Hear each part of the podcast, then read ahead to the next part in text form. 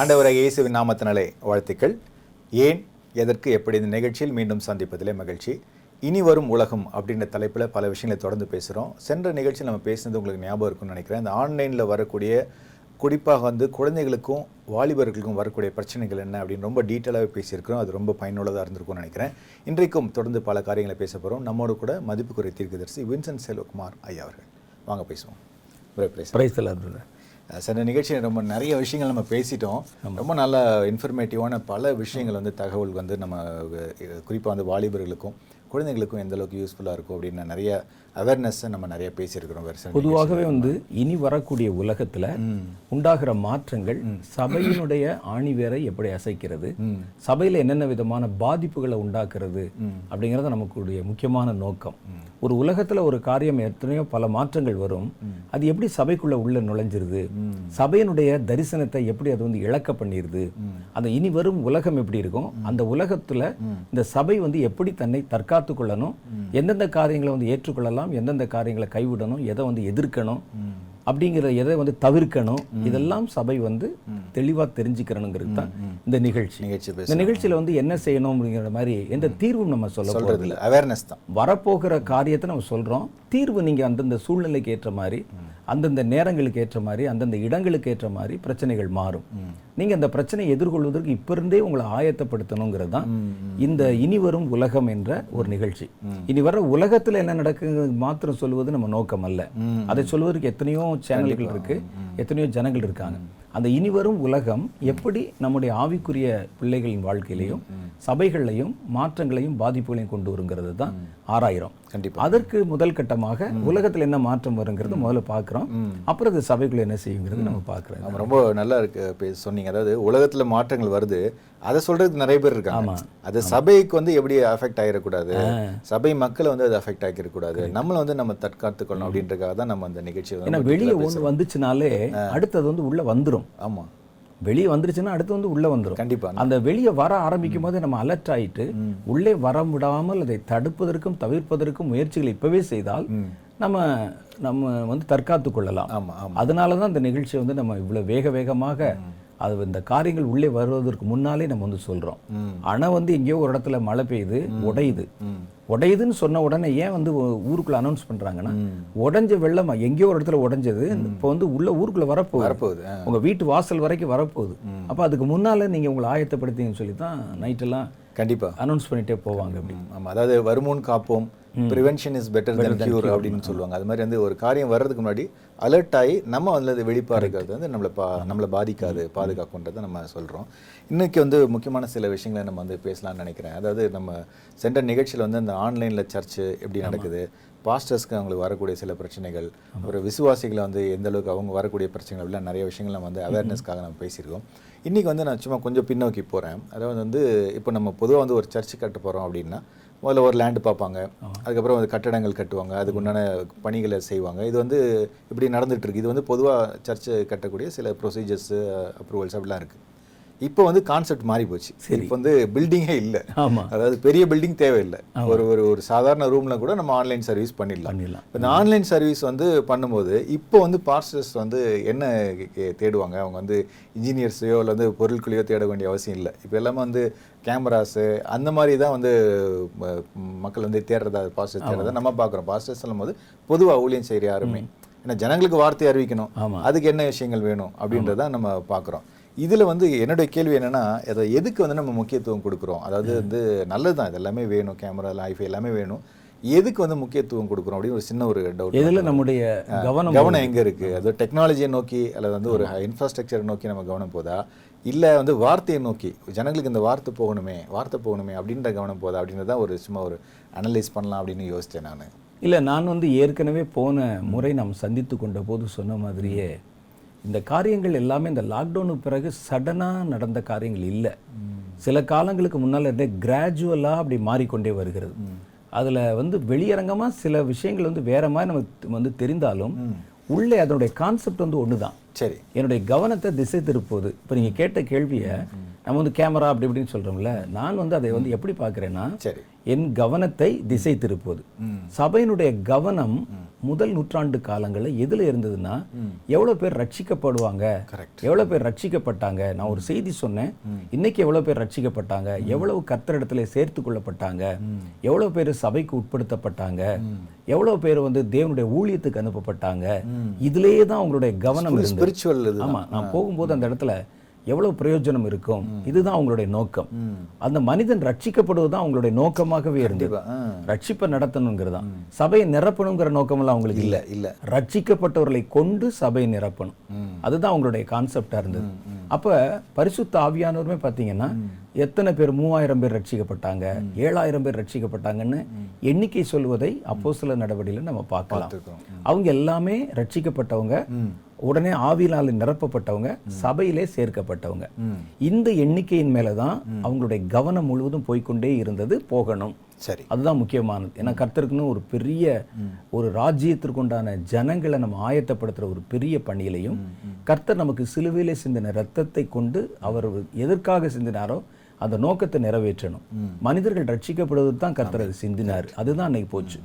அதுக்கு பிறகு வந்த காலத்துல இந்த சபையினுடைய கவனம் இந்த ரட்சிப்பின் மேல, ஜனங்கள் ரட்சிக்கப்படணும், சுவிசேஷம் அறிவிக்கப்படாதவங்களுக்கு அறிவிக்கணும், அவங்களை கர்த்தருக்கு உட்படுத்தணும் என்பது போய் ரெண்டாவது எப்படி அப்படி கொஞ்சம் கிராஜுவலா மாறினாங்கன்னா சபை நிரப்பப்படணும், சபை நிரப்பப்படணும், சபை நிரப்பப்படணும். அப்படி வரும்போதுதான் காம்ப்ரமைஸ் அந்த மாதிரி சில உபதேசங்கள் வருது. நீங்க வந்து வீட்டில் இருக்கும்போது அப்படி இருந்துக்கலாம், வெளி பார்வைக்கு நீங்க வந்து வேறு மதத்தை பின்பற்றலாம், சர்ச்சுக்கு மாத்திரம் வந்தா போதும் அப்படின்னு மாதிரி சில வந்து ரகசிய கிறிஸ்தவர்கள் பத்தி எல்லாம் சொன்னாங்க, நிறைய அந்த மாதிரிலாம் வந்தது. ஆனா கிறிஸ்டியானிட்டி என்பதே பகிரங்கத்துக்கு பேர் தான் கிறிஸ்டியானிட்டி, ஓப்பனா வரணும். ஆமா, இன்னைக்கு வந்து ரகசிய கிறிஸ்தவர்கள் ஒரு கூட்டம் இருக்கிறாங்க, பல கண்ட்ரீஸ்ல இருக்கிறாங்க. அவங்க வந்து வெளியே வேற ஒரு மதத்தை பின்பற்றுற மாதிரியும், அல்லது சில சமயங்களே கடவுள் இல்லைங்கிற மாதிரி சொல்றவங்க மாதிரி கூட இருப்பாங்க, அல்லது வேறு மத கலாச்சாரங்களை, வேறு மத சின்னங்களை அதெல்லாம் வந்து அணிந்து கொண்டு, அதே நேரத்தில் நாங்கள் மனசுக்குள்ள கர்த்தரை நாங்கள் துதிக்கிறோம், மனசுக்குள்ள கர்த்தரை நாங்கள் ஆராதிக்கிறோம், அந்த மாதிரி ஒரு சூழ்நிலையில் இருக்கிறாங்க. அது மாதிரி நிறைய பேர். அப்போ நம்ம வந்து அவங்களை என்கரேஜ் பண்ணுறோம், நீங்கள் எப்படி இருந்தாலும் பரவாயில்ல சர்ச்சுக்கு வந்துருங்க, உங்கள் காணிக்கை கொடுத்துருங்க, சபையில் நீங்கள் ஒரு அங்கத்தினராக இருங்கன்னு நம்ம சொல்கிறோம். என்னையை பொறுத்தளவில் இந்த ரகசிய கிறிஸ்தவம் என்பது என்னால் ஏற்றுக்கொள்ள முடியாத ஒரு விஷயம். ஏன்னா ஏன் அப்படின்னு சொல்லுன்னா, கிறிஸ்டியானிட்டி கர்த்தருடைய காரியம் என்பதே நீங்க வந்து பகிரங்கமா அறிக்கையிடணுங்கிறதுல தான் வந்து முடியுது. கர்த்தர் சொல்றார், மனுஷர் முன்பாக அறிக்கை இடுகிறவன் எவனோ அவனை பரலோகத்தில் இருக்கிற பிதாவுக்கு முன்பாக நான் அறிக்கையிடுவேன், மனுஷர் முன்பாக என்னை மறுதளிக்கிறவன் எவனோ அவனை பரலோகத்தில் இருக்கிற பிதாவுக்கு முன்பாக நான் மறுதளிப்பேன்ங்கிறதான் வார்த்தை. அப்ப இந்த கிறிஸ்டியானிட்டியினுடைய முழு காரியம் என்னன்னா, நான் கர்த்தருக்குள்ள வந்துட்டேன்னா அதை பகிரங்கமா நான் டிக்ளேர் பண்ணணும்னா வசனம் எதிர்பார்க்குது, கர்த்தர் நமக்கு சொல்றாரு. சரி, அப்ப இதுக்கு முந்தின காலங்கள்ல நான் கர்த்தருடைய பிள்ளை தான், நான் கிறிஸ்துவன் தான் சொல்லிட்டு அதுக்காக தன்னுடைய உயிரை எல்லாம் இழந்தாங்களே, அவங்க எல்லாம் பைத்தியக்காரங்களா? அப்ப அந்த அந்த அந்த பிரின்சிபல் நம்ம ஃபாலோ பண்ணலையே. அப்ப அந்த முதல் நூற்றாண்டுல வரும்போது அவங்களுக்கு அப்போஸ்தலர் சொல்லி கொடுத்துருக்கலாமே, நான் கவர்மெண்ட்ல இப்படிலாம் நிறைய பிரச்சனை இருக்கு, நீங்க வந்து மனசுக்குள்ள இப்ப ஆண்டவரை ஏற்றுக்கொண்டீங்கல்ல, மனசுக்குள்ள ஆராதனை பண்ணுங்க போதும், நீங்க வெளியே வரும்போது அவங்க கேட்டானா இல்ல நாங்க வந்து கிறிஸ்தவர்கள் இல்லைன்னு சொல்லிருங்கன்னா நீங்க தப்பிச்சிடலாம், எங்களுக்கும் சபையில மெம்பர்ஷிப் குறையாம இருக்கும்னு அவங்க ஏதாவது ஒரு முடிவு, டபுள் ஆக்ஷன், ரெண்டு ரோல் பண்ற மாதிரி. ஆனா அவங்க அப்படி சொல்லல, அவங்களும் அப்படி செய்யல. அவங்களுக்கும் ஒரு பிரச்சனை வரும்போது அவங்க ஓடி ஒளியவே இல்லை, அவங்க நேரடியா நின்று அதை ஃபேஸ் பண்ணாங்க, எல்லாருக்கும் முன்னால அறிக்கை செய்தாங்க. ஒரு வார்த்தை பவுல் வந்து இல்ல நான் கிறிஸ்தவன் அல்லன்னு சொல்லியிருந்தா அவர் வந்து தப்பிச்சிருக்கலாம். அவர் என்ன சொல்றாருன்னா, பகிரங்கமா எல்லாருக்கும் முன்னால அறிக்கை செய்யறாரு. அப்ப வேதம் அதைத்தான் வந்து விரும்புது. இப்ப வந்து பாருங்க, தானியேலை பற்றி நம்ம வந்து வாசிச்சோம். கண்டிப்பா தானியேலுக்கு ஒரு சட்டம் போட்ட உடனே என்ன செஞ்சிருக்கலாம்? இப்ப இது மாதிரி ஒரு சபையில இருக்கிறாரு, ஒரு பாஸ்டரா இருக்காரு, சட்டம் போட்டாச்சே என்ன பாஸ்டர் செய்யறதுன்னு தானியேல் போய் கேட்டா என்ன சொல்றாருன்னா, கதவை ஏன் திறந்து வச்சுட்டு ஜெபம் பண்ற, கதவை க்ளோஸ் பண்ணிட்டு, கதவை க்ளோஸ் பண்ணிட்டு நிம்மதியா ஜெபம் பண்ணி யாருக்கு தெரிய போகுது? ஏசி ஈசி போட்டு வீட்லயே ஜெபம் பண்ணுங்க. இந்த காலத்துல என்ன சிசிடிவி கேமரா வச்சிருக்கீங்க, யார் பார்க்க போறா? அப்படியே வந்து நீங்க ஒரு பெரிய விக்கிரகத்தை கொண்டாந்து நிறுத்தி ராஜா ஒரு சட்டத்தை போட்டு தலை வணங்கணும்னு சொன்னா நீங்க இயேசுவேன்னு சொல்லிட்டு தலை வணங்குங்க. இதெல்லாம் நம்ம வெளியே கொடுத்த சில தந்திரங்கள். வெளியே இருந்து பார்க்கும்போது தலை வணங்கிட்டாங்க, உள்ள நான் ஜீசஸ் தானே நினைச்சிருக்கேன் அப்படின்னு சொல்லலாமே. இல்ல, அது வந்து இப்போ இதெல்லாம் சொல்லி கொண்டிருக்கிற ஒரு காரியங்கள். என்ன சொல்லுவாங்கன்னு கேட்டா, என்னுடைய கணவர் வந்து இன்னும் ரட்சிக்கப்படலை, அவர் வேற ஒரு மதத்தில் இருக்கிறாரு, விக்கிரக ஆராதனைக்காரராக இருக்கிறாரு, நான் என்ன செய்வது? போங்க, உங்க மனசை தான் கர்த்தர் பார்க்குறாரு, நீங்களும் அவரோட கோயில் போங்க. ஒரு விக்கிரகத்தை பார்த்து சொல்லும் போது இயேசுவேன்னு சொல்லிட்டு நீங்கள் தலைவணங்கிட்டு வந்துருங்க அப்படின்னு சொல்லி கொடுக்குறோம். ஷார்ட்கட் சொல்லி கொடுக்குறோம், நம்ம காம்ப்ரமைஸ் பண்ணுறோம். ஆமாம், நிறைய விஷயங்கள். அது வந்து நீங்கள் அதுக்கு பல நியாயங்கள் சொல்லலாம். எனக்கு தெரிஞ்ச வந்து வசனம் தான் சொல்ல முடியும். வசனத்தில் இதை என்கரேஜ் பண்ணுவது இல்லை. அது வசனத்தில் நீங்கள் வந்து பெற்றுக்கொண்ட விசுவாசத்தை அறிக்கையிடணும், நீங்கள் பெற்றுக்கொண்ட ரட்சிப்பை அறிக்கையிடணும். அதைத்தான் ஆண்டவர் சொல்றாரு. அப்போ மனுஷர் முன்னால் அறிக்கை செய்ய மாட்டீங்களாம், கர்த்தருக்கு முன்னால் வந்து நீர் தான் தெய்வம்னு சொன்னால் அவர் எப்படி அதை வந்து அங்கீகரிப்பார்? வசனத்தில் சொல்லும்போது கர்த்தர் முன்பாக அறிக்கை செய்யறோன்னு சொல்ல, பல ஒரு சபைக்கு முன்னால் அறிக்கை செய்யணும். மனுஷர் முன்பாக என்னை அறிக்கை செய்கிறவனை பரலோகத்தில் இருக்கிற பிதாவுக்கு முன்பாக நான் அறிக்கை செய்வேன், மனுஷருக்கு முன்னால் மறுதளிக்கிறவனை நான் வந்து மறுதளிப்பேன் அப்படின்னு சொல்லி தான் வந்து வசனம் சொல்லுது. அப்போ இந்த கான்செப்டே நான் பெற்றுக்கொண்டதை வெளியரங்கமாக்கணும். இன்னொரு வசனம் சொல்லுது, விளக்கை கொண்டு கொளுத்தி மரக்காலுக்கு கீழே வைப்பாங்களா, அதை வந்து அந்த விளக்கு தண்டின் மேலே தான் வைப்பாங்கன்னு. அப்போ நான் ரட்சிக்கப்பட்டு அதை மறைச்சி வச்சுட்டு ரெண்டு பக்கத்துக்கும் இதையும் பண்ணி அதையும் பண்ணிட்டு இருக்கும்போது கர்த்தர் அதை அங்கீகரிப்பார் என்று எதிர்பார்ப்பது அது வேதத்தின்படி அது சரியான ஒரு காரியம் அல்ல. ஏன்னா இதனுடைய முழு கான்செப்டே நான் என்னை வெளிப்படுத்தணும், என்னை சொல்லணும் அப்படின்னு தான். இதுக்காகத்தான் நம்முடைய முற்பிதாக்களில் பல பேர் தங்கள் குடும்பத்தை இழக்க கொடுத்துருக்குறாங்க. இல்லை, முதல் நூற்றாண்டில் கூட நிறைய பேர் அந்த வந்து மிருகங்களுக்கு இரையாக்கப்பட்டிருக்கிறாங்க, பெரிய பெரிய இந்த ஆடியன்ஸில் வச்சு கொலை செய்யப்பட்டிருக்கிறாங்க. அவங்களாம் அதை வந்து மறுதளிக்க மாட்டேன்னு சொன்னதுனால தான் அவங்க மனசுக்குள்ளே நாங்கள் இயேசுவை வச்சுட்டு வெளியே நாங்கள் சொல்லும்போது இல்லைங்க நாங்கள் வந்து இயேசுவை மறுதளிக்கிறோம்னு சொல்லிட்டு தப்பிக்கலாம் அப்படின்னு அவங்க நினைக்கக்கூடாது. அதுதான் கர்த்தருடைய வேதம் வந்து நமக்கு வலியுறுத்தி சொல்லுது. அப்போ இந்த மாதிரியான ஒரு கலாச்சாரம், இந்த மாதிரி ஒரு காரணங்கள் எல்லாம் இன்னைக்கு வந்து புதுசாக வந்து கற்றுக் கொடுக்கும்போது இவங்களுடைய நோக்கம் என்னவா இருக்குது? அந்த சபை தலைவர்கள் அல்லது ஊழியர்கள், எங்களை மாதிரி ஊழியர்களுடைய நோக்கம் என்னவா இருக்குன்னா மனிதர்களை கொண்டு வந்து சேர்க்கணும். முதல்ல இருந்த நோக்கம் ரட்சிக்கப்பட்டவர்களை சேர்க்கணும். இப்ப ரெண்டாவது வரும்போது அவன் ரட்சிக்கப்பட்டாலும் படலன்னா மனிதர்களை கொண்டாந்து சேர்க்கணும். வாழ்க்கை சபை நிரம்பணும். எங்களுக்கு அவன் வெளியே போய் வேற வாழ்க்கை வாழ்ந்தாலும் பரவாயில்ல, சர்ச்சைக்கு வந்துடணும், மெம்பர்ஷிப் இருக்கணும், சந்தா கட்டிடணுங்கிற மாதிரியான சில காரியங்கள் உள்ள வந்தது. அடுத்து மூணாவது காலங்கள் வரும் பொழுது நம்முடைய கவனம் எங்க போச்சுன்னா சபை கட்டடங்கள், சபைக்கு சேர்க்கிற சொத்து. இப்ப சமீபமாலாம் கொஞ்சம் காலங்களுக்கு முன்னாலெல்லாம் நீங்க பாத்தீங்கன்னா ஒரு ஊழியக்காரன் அவனுக்கு வந்து இவ்வளவு குறிப்பிட்ட அளவுல சொத்து சேர்க்கலன்னா அவன் கர்த்தரால் ஆசீர்வதிக்கப்படலை, என்னையா ஊழியம் செய்யறாங்கிற மாதிரி அவனை மட்டமா பார்க்கக்கூடிய ஒரு சூழ்நிலை கிறிஸ்தவ ஊழியர்கள் நடுவில் வந்து இருக்குது. ஆசீர்வாதத்துக்கும் ஒரு சொத்துக்கும் ஒரு டைரக்ட் கனெக்ஷன் சொல்றாங்க. ஏன்னா நானே அதை சந்திச்சிருக்கிறேன். ஏன்னா நான் வந்து நமக்கு இன்னும் ரொம்ப ஒன்றும் சொத்தெல்லாம் சேர்த்து வைக்கிறதுல போதுமான அளவுக்கு தான், எனக்கு தேவையான அளவுக்கு தான் நான் வந்து உபயோகப்படுத்திக்கிட்டு இருக்கேன். நான் போகும்போதே பல இடங்கள்ல, ஏன்னா என்னுடைய பேர் வெளியே எல்லாருக்கும் தெரியும், அதனால வந்து என்ன பெரிய ஊழியர் அப்படின்னு நினைச்ச மாதிரி கொண்டாந்து வந்துட்டு நீங்க என்ன கார் யூஸ் பண்றீங்கன்னு கேட்பாங்க. காரை இல்லைன்னு சொன்னா உடனே டக்குன்னு முகம் திருப்பிட்டு போயிடுவாங்க. அவங்கள பொறுத்தளவில் என்னன்னா இப்போ வந்த கலாச்சாரம் எங்க கவனம் என்ன போயிடுச்சு, நான் ஒரு சபை நடத்துறேன்னு சொன்னா ஒரு குறிப்பிட்ட காலத்துக்குள்ள நான் சொந்தமா கட்டடம் வாங்கிடணும், அந்த சபை வந்து விசேஷமா விலையேற பெற்றதா இருக்கணும். அப்போ வந்து அப்பதான் ஜனங்களுமே நம்புறாங்க, என்னையா ஊழியம் ஒரு சின்ன குடிசை வீட்டை போட்டுட்டு இங்கே போய் நம்ம போய் எப்படி, அதெல்லாம் பழைய டைப்பு, சரியில்லை. நான் அந்த போதகர் பாருங்க பார்த்தா 6 மாசத்துக்கு முன்னால் தான் வந்தாரு, ஊழியத்தை ஆரம்பிச்சாரு, பெரிய ஒரு சர்ச் வாங்கிட்டாரு. ஏன் இன்றைக்கு அவர்கள் பேசும்போது 100 கோடியில சபை கட்டணும், 150 கோடியில சபை கட்டணும் பேசுறாங்களே, நான் வந்து சபையில ஜனங்களுக்கு இந்த 100 கோடியை வச்சு சுவிசேஷ ஊழியத்துக்கு நான் எவ்வளவு தாங்க முடியும், எவ்வளவு செய்ய முடியும், ஏன் அவர்கள் வந்து பேசுறது இல்லை? இப்ப 100 கோடி இருக்கவங்க அல்லது அவங்க விசுவாசிகள்கிட்ட இருந்து அதை வாங்க முடியும். சரி, அதை வாங்கினதை ஒரு கட்டடத்துல போடணும் ஏன் அவங்க நினைக்கிறாங்க அப்படின்னா அவங்க கவனம் இப்ப ரட்சிக்கப்படுகிறவர் மேலும் இல்லை, சுவிசேஷம் அறிவிக்கப்படாத இவ்வளவு பெரிய தேசத்தின் மேலையும் இல்லை. அவங்க நோக்கம் முழுசும் எனக்குன்னு ஒரு சபை, எனக்குன்னு ஒரு ராஜ்யம், அதை கட்டணும் அப்படிங்கிறது தான் அவங்களுக்குள்ள இப்ப இருக்கு.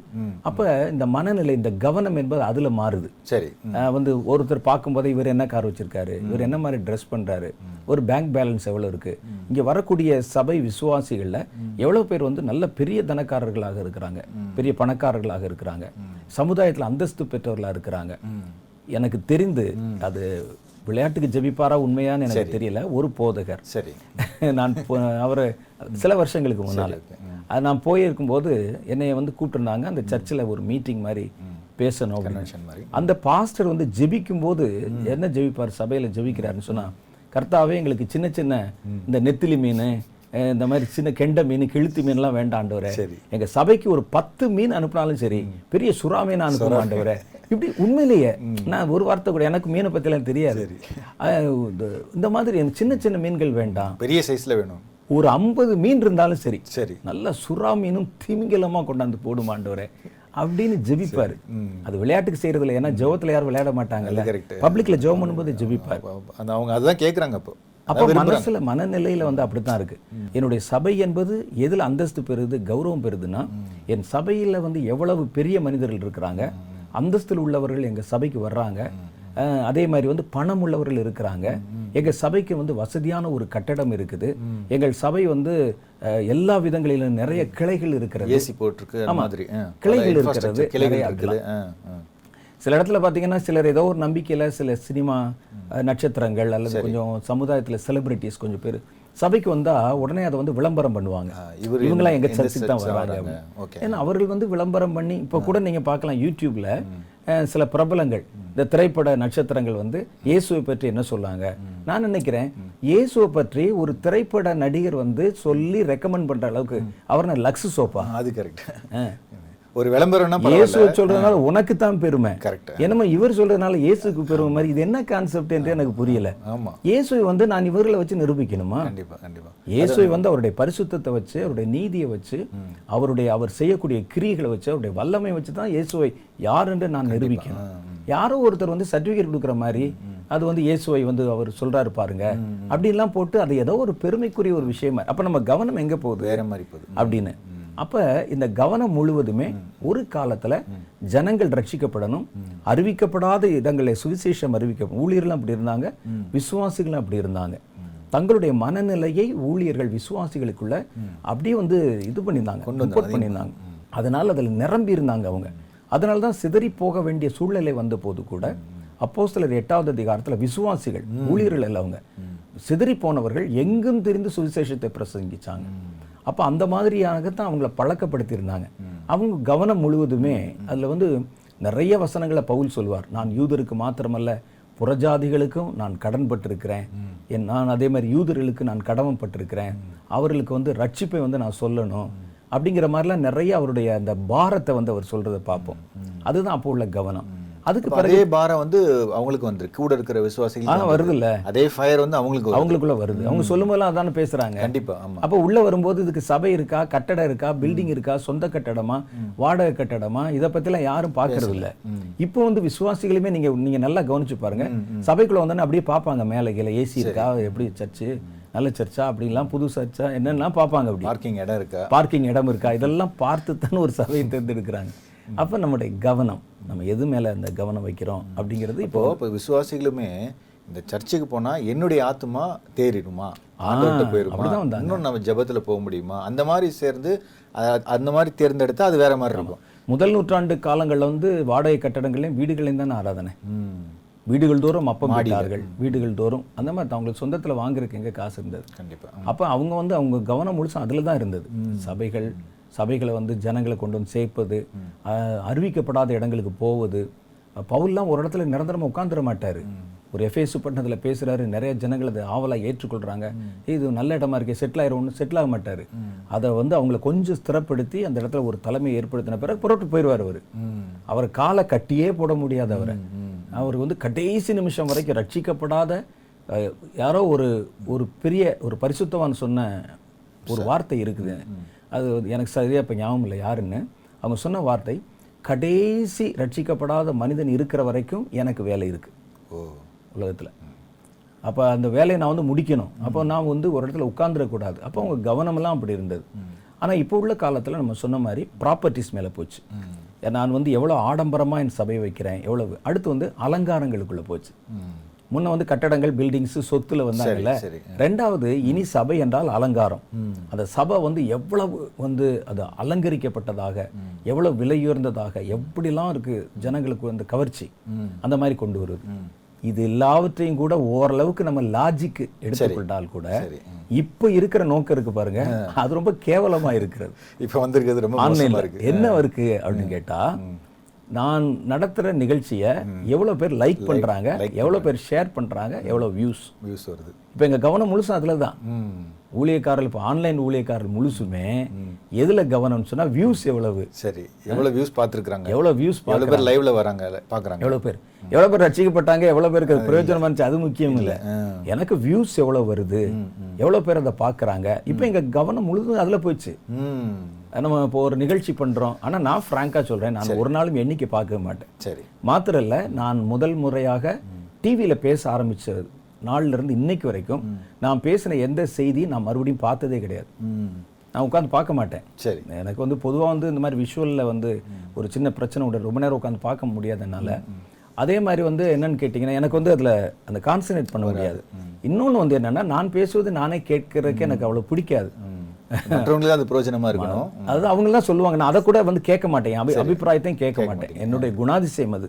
ஒரு சபையில் பேசினாலும் அவங்க எவ்வளோ அப்ரிஷியேட் பண்ணாங்க, எவ்வளோ பேர் ஏற்றுக்கொண்டாங்க கேட்க மாட்டேன். என்னை பொறுத்தளவு நான் வச்சிருக்க கான்செப்ட், கர்த்தர் எனக்கு சொன்ன வேலையை செய்யணும், அவ்வளோதான். கர்த்தர் சொல்கிறது என்ன வருது, என்ன போகுது, அவன் கேட்டானா, விமர்சனம் பண்ணானா, திட்டினானா, எனக்கு அதை பற்றி கவலை இல்லை. எவ்வளோ லைக்ஸ் வந்துச்சு, ஷேர்ஸ் வந்துச்சு, நான் பார்க்கவே மாட்டேன். எனக்கு அதில் மேலே அவ்வளோ ஒரு நம்பிக்கையெல்லாம் கிடையாது எனக்கு அதில். அப்போ அந்த மாதிரி நம்ம சொல்ல சொல்கிறாங்க, சொல்லிட்டோம். அப்போ நான் அந்த டிவியில் பார்த்தபோது ஒரு நிகழ்ச்சியை கூட அந்த நாட்களில் ஒரு ஜெயா டிவியில் வந்தது, விஜய் டிவியில் வந்தது, அப்புறம் தனியாக ஒரு சேனல் ஆரம்பித்து ஏஞ்சல் டிவின்னு வந்தது. இதிலெல்லாம் தொடர்ச்சியாக என்னுடைய செய்திகள் அங்கே வந்த போது கூட நான் திரும்ப ஒரு நாள் கூட அந்த டிவியில் உட்காந்து பார்த்ததே கிடையாது. உலகமே ஆடியோவில் செய்தியெல்லாம் எடுத்து ரிலீஸ் பண்ணுவாங்க, அதை கூட நான் கேட்டது கிடையாது, மறுபடியும் கேட்க மாட்டேன். நான் அடுத்தது நம்ம என்ன சொல்லணும், ஒன்று முடிச்சுட்டோம், அடுத்தது முடிஞ்சிச்சு அப்படின்னா நான் இப்போ வரைக்கும் வச்சுருக்கேன். நான் ஃப்ராங்காக சொல்கிறேன். அப்போ இன்னைக்கு நம்முடைய கவனம் எங்கே போயிருக்கு அப்படின்னா, எவ்வளோ ஜனங்கள் பார்க்குறாங்க, எவ்வளோ ஷேர் இருக்குது, எவ்வளோ லைக்ஸ் இருக்குது, இதை கூட நம்ம ஒரு விதத்தில் ஒத்துக்கொள்ளலாம். சரி, ஒரு லாஜிக் ஒரு பெரிய தப்பெல்லாம் கிடையாது. ஏன் அப்படின்னா, நான் செஞ்சேன், அது எவ்வளோ தூரம் விளைஞ்சிருக்கு, எவ்வளோ போயிருக்கு அப்படின்னு கூட அது கூட லாஜிக் வேலிடேஷனுக்காக நம்ம செய்யலாம். ஆனால் இந்த எண்ணிக்கையையும் இந்த வியூஸையும் கூட்டுவதற்கு சில தந்திரங்கள் செய்வாங்க. ஆமாம்மா, அதுதான் இப்போ நமக்கு டைஜஸ்ட் பண்ண முடியாது. அப்போ உங்களுக்கு நோக்கம் எங்கே போகுது அப்படின்னா, சில பாட் அப்படின்னு சொல்லி உங்களுக்கு தெரியும், பாட் மாதிரி அப்ளிகேஷன்ஸில் அதை நம்ம என்ன பண்ணலாம்னா, அதாவது நீங்கள் சொன்னது மாதிரி ஒன்று எவ்வளோ பேர் வாட்ச் பண்ணுறாங்க, ரெண்டாவது எவ்வளோ லைக் வருது, ரெண்டாவது எவ்வளோ பேர் கமெண்ட்ஸ் வருது, வியூஸ் வருது, இது எல்லாமே நம்ம ஏன்னா டெக்னாலஜி தானே. ஸோ டெக்னாலஜி இதுக்கு தனியாக பாட்ஸ் இருக்குது, அந்த பாட்ஸு சில அப்ளிகேஷன்ஸ் அது என்ன பண்ணும், ஆட்டோமேட்டிக்காக நீங்கள் அதில் சப்ஸ்கிரைப் பண்ணிவிட்டு குறிப்பிட்ட அளவு ஒரு பணம் கட்டிட்டிங்கன்னா, அதாவது நம்ம 100 பேர் தான் அந்த இது ஒரு 1000 பேர் அந்த சேனலுக்கு சப்ஸ்கிரைப் பண்ணால் கூட நீங்கள் லைவ் போட்டிங்கன்னா 500 பேர் 600 பேர் 700 பேர் பார்க்குற மாதிரி காட்டும்.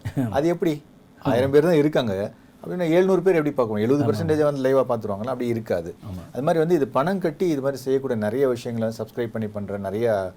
நீங்கள் தான் ஒரு தடவை சொன்னீங்க, இது மாதிரி நிறைய நிறுவனங்கள் இருக்குது. நிறுவனங்கள் அமெரிக்காவிலையும் சைனாலையும் நிறைய நிறுவனங்கள் இருக்குது. அவங்க விளம்பரம் கொடுக்குறாங்க. இந்த மாதிரி சிறு சிறு இந்த யூடியூப் வச்சு நடத்துகிறவங்க, சேனல்களை ரன் பண்ணுறவங்க ஆன்லைனில், இவங்களை டார்கெட் பண்ணி அவங்களுக்கு ஒரு டேரிஃபெல்லாம் அனுப்புகிறாங்க. ஆமாம், அனுப்பி 25,000 லைக்ஸ் உங்கள் நிகழ்ச்சிக்கு நாங்கள் போடுறோம், மாதத்துக்கு இவ்வளோ பணம்னா இவ்வளோ பணம், இத்தனை டாலர் நீங்கள் கட்டிடணும்.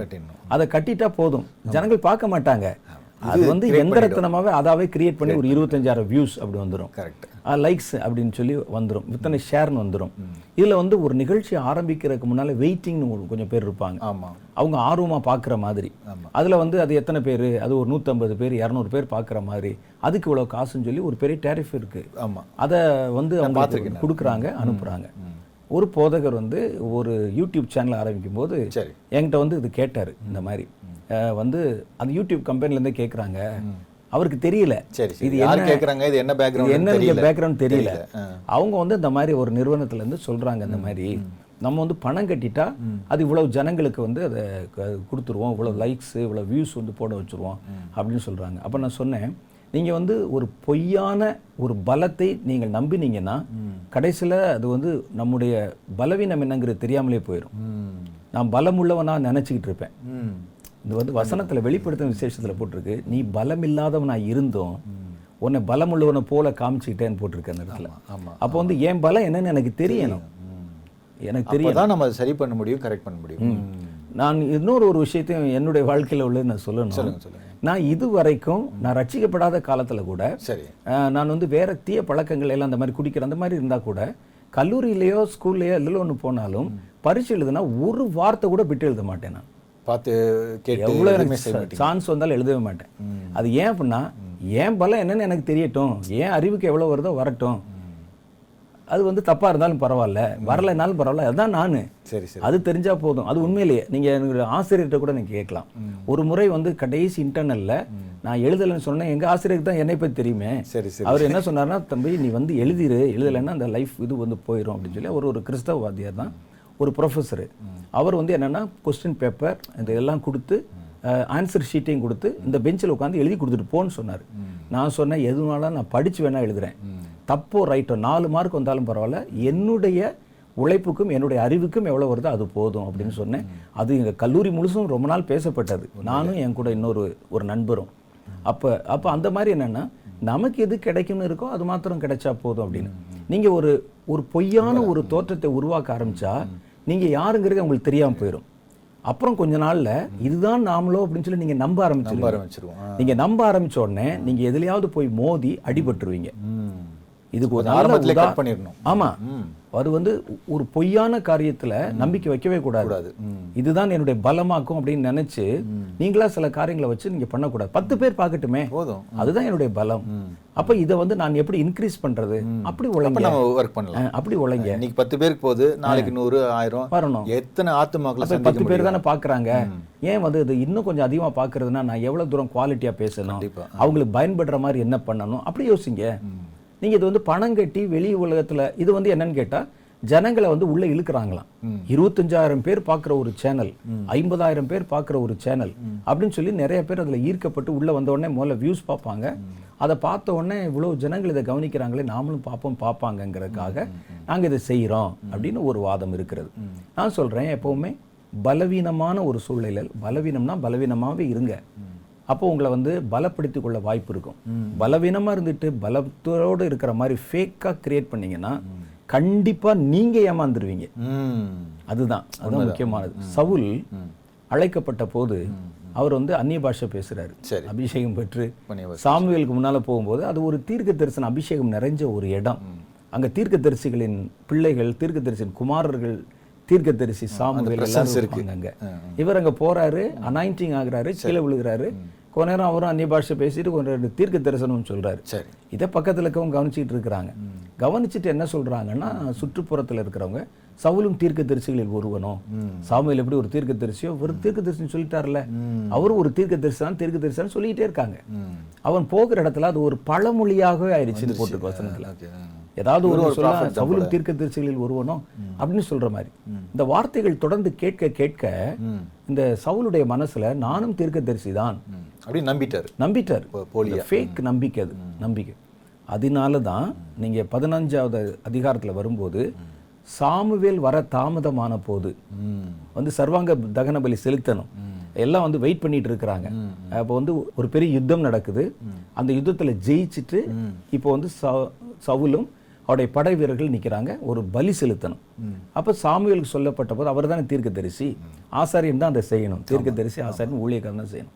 அப்போ இவருக்கு சொல்லி அனுப்பப்படுது, அவர் ராமாங்கிற இடத்துல இருந்து வரணும். சரி, அவர் வர தாமதமான போது இவர் தானே வந்து பலி செலுத்த, அதுதான் சவுலுடைய விழுகை. அப்போ வந்து அப்போ அவர் தன்னை வந்து ஒரு தீர்க்கதரிசி அவரே நம்பிட்டார், அவரும் தீர்க்கதரிசி நானும் தீர்க்கதரிசி, அவர் வேணா கொஞ்சம் சீனியர் தீர்க்கதரிசி, ஆனா நானும் தீர்க்கதரிசி இவருக்கா எவ்வளவு நேரம் நம்ம வந்து வெயிட் பண்றதுன்னு சொல்லி அதுல கை வச்சா இருப்பாருங்க. அப்பதான் கர்த்தருடைய கோபம் உண்டாச்சு ஒரு மேல. அதுல இன்னொரு ஒரு ஆரம்பம். ஆமா, அந்த விழுகையினுடைய முதல் புள்ளி, ஒரு பிரதானமான காரணம் இது. அது தவிர கொள்ளை பொருள்கள்ல தீட்டானது வந்து சேகரிச்சு வச்சாரு, தன்னுடைய வெற்றிக்கு ஒரு ஜெய ஸ்தம்பகர் நாட்டினாரு, இதெல்லாம் அவருடைய விழுகை. ஆனா முதல் விழுகை என்னன்னா, தான் செய்யக்கூடாத ஒரு காரியத்தை தனக்கு பலம் இருப்பதாக நினைத்து கொண்டு இந்த ஃபேக்கான ஒரு நம்பிக்கையில தன்னை தீர்க்கதரிசியாக பாவித்து கொண்டார் அவர். அப்ப இந்த மாதிரி ஒரு சூழ்நிலையில நமக்குள்ள அதை கொண்டு வந்துடும். கண்டிப்பா நீங்க என்னவா இருக்கீங்களோ அப்படி இருங்க. நீங்க வந்து நான் பலவீனம் தான், என் வார்த்தையை 10 பேர் தான் கேட்கட்டும் ஐயா, நல்லது தானே, கேட்கட்டும். அப்படி ஒன்றுவேளை நீங்கள் ஃபீல் பண்ணீங்கன்னா உங்களுடைய தகுதி உயர்த்தி கொள்வதற்கு உழைங்க. கண்டிப்பாக அதுக்காக ஜெபம் பண்ணணும். அதுக்கு ஏன் குறுக்கு வழியை வந்து தேர்ந்தெடுக்கிறீங்க? அப்போ இன்னைக்கு உங்களுடைய கவனம் எங்கே இருக்குன்னா, நான் மோஸ்ட்லி நிறைய இடத்துல பார்த்துட்டேன், பணம் கொடுத்தாவது. நீங்கள் சொன்ன மாதிரி இதே காரியம், அவங்களுடைய சப்ஸ்கிரைபர் எவ்வளோ இருப்பாங்க, ஒருவருடைய சேனலில் சப்ஸ்கிரைபர் எவ்வளோ இருப்பாங்கன்னு பார்த்தீங்கன்னா அது வந்து 3000 பேர் இருப்பாங்க. ஆனால் ஒரு நிகழ்ச்சியை கவனிக்கிறவங்க பார்க்குறவங்கன்னு சொல்லி 25,000 பேர் இருப்பாங்க. அது எப்படி முடியும்? அது எப்படி வந்து சாத்தியமாகும் அப்படின்னா, அவங்க சப்ஸ்கிரைப் பண்ணல, சும்மா போகிற போக்கில் பார்த்துக்கிட்டே இருப்பாங்க. அந்த மாதிரி ஜனங்கள் பார்ப்பாங்க. உங்கள் நிகழ்ச்சியில் நல்லா இருந்துச்சுன்னா அவங்களே சப்ஸ்கிரைப் பண்ணியிருப்பாங்க. கண்டிப்பாக. இன்னொன்று நான் என்ன சொல்கிறேன், அவன் 10 பேர் பார்த்தானே, 100 பேர் பார்த்தானே, 1000 பேர் பார்த்தானே, இதில் நீங்கள் என்ன செய்ய போகிறீங்க அதில் அப்படின்னு அப்போ நம்ம கவனம் வந்து அதில் போச்சு.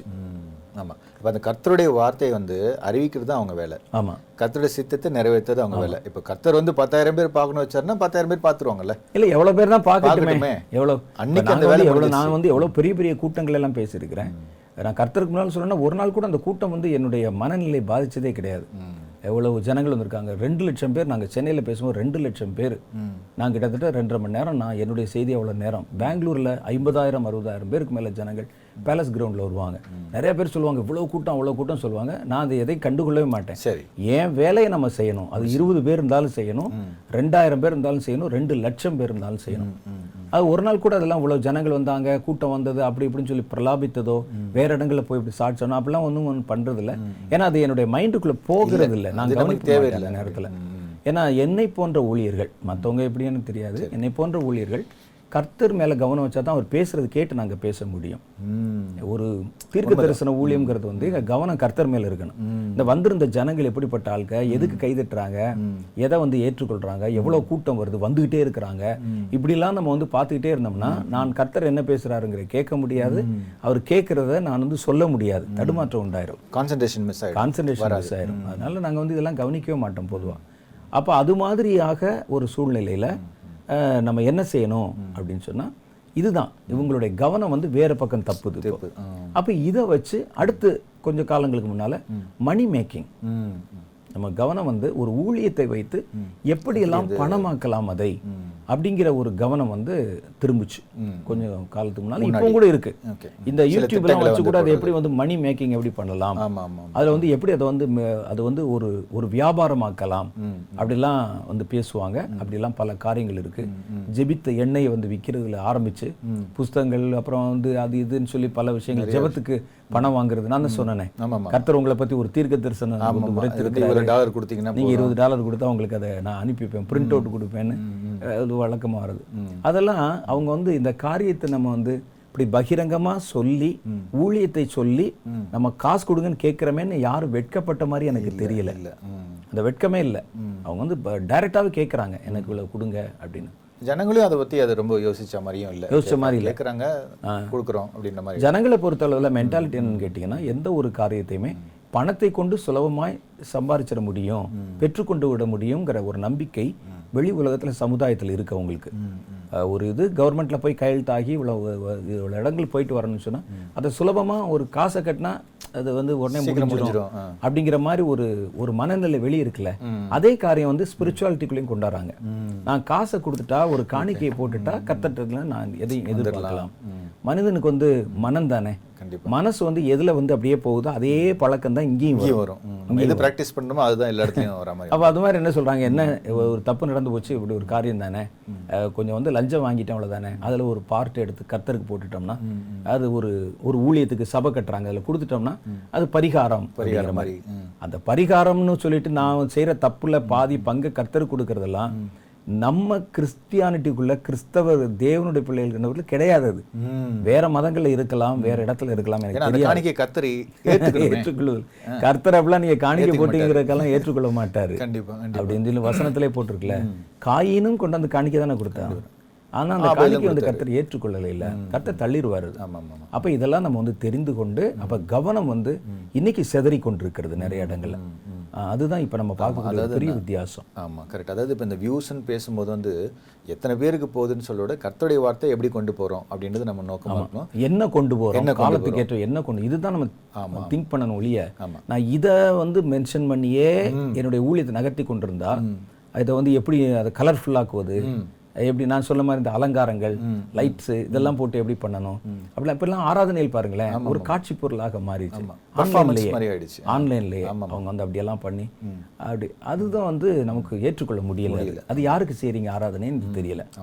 அது வியூவர்ஸுக்கும் பார்க்குறவங்களுக்குமா கர்த்தருக்கா அப்படிங்கிறது நமக்கு தெரியல. ஆமாம், அது நல்ல வசனம் சொல்கிற மாதிரி கொஞ்சத்தில் வந்து உண்மையாக இருந்தாலே போதும், கர்த்தர் வந்து அநேகத்தில் வந்து அதிகாரியை வைப்பார்ன மாதிரி. இப்போ நமக்கு கையில் என்ன ஒரு 10 பேர் பார்த்தாலும் 100 பேர் பார்த்தாலும் நமக்கு கர்த்தர் சொல்ல வேலையை நம்ம செஞ்சுட்டா போதும் அப்படின்ற ஒரு நோக்கத்தோடு இருந்தாலும் கர்த்தரை ஏற்ற காலத்தில் அதை என்ன செய்யணுமோ அதை செய்வார் அப்படின்னா இன்னும் நிறைய விஷயங்கள் நம்ம ஆழமாக பேசியிருக்கிறோம். தொடர்ந்து பேச வேண்டிய நிறைய விஷயங்கள் நான் அடுத்த நிகழ்ச்சியை சந்திக்கணும்.